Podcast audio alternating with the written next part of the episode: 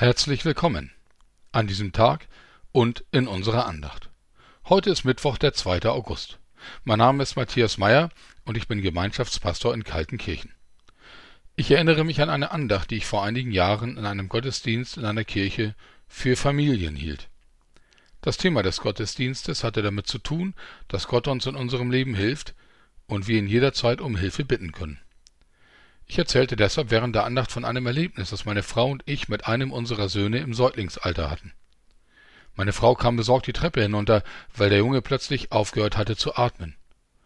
Ich pflege über Schwierigkeiten, mit Jesus zu sprechen. Da die Lage mich hier etwas in Panik versetzte, rief ich hektisch und laut Jesus, hilf. Danach riefen wir sofort einen Rettungswagen.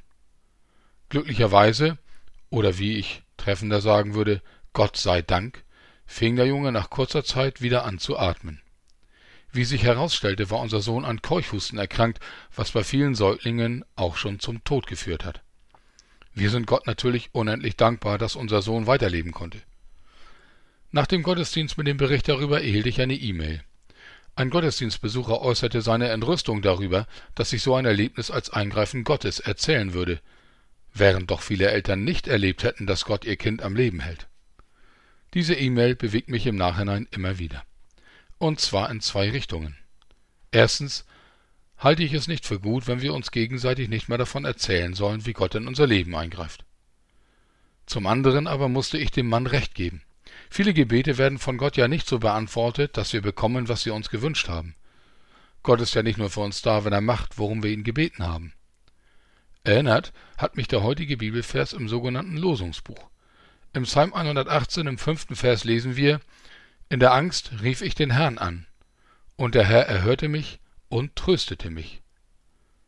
In der Angst rief ich den Herrn an, und der Herr erhörte mich und tröstete mich. Hier bezeugt jemand, dass er Angst hatte und Gott um Hilfe anrief. Er schreibt, dass Gott ihn erhört und ihn getröstet hat. Nicht beschreibt er, dass Gott eine bestimmte Lage in einer bestimmten Weise geändert hat.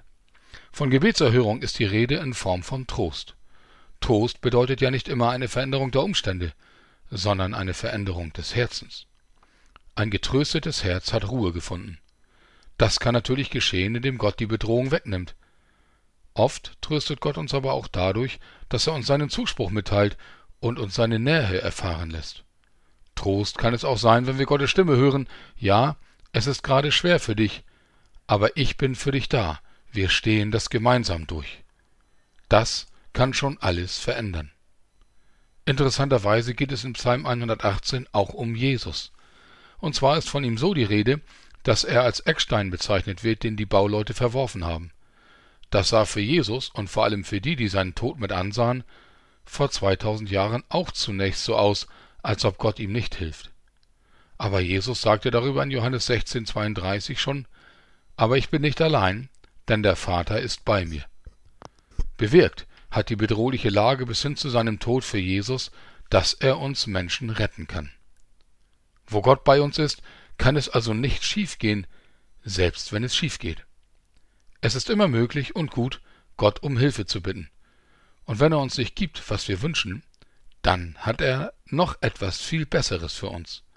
Er ist immer für uns da.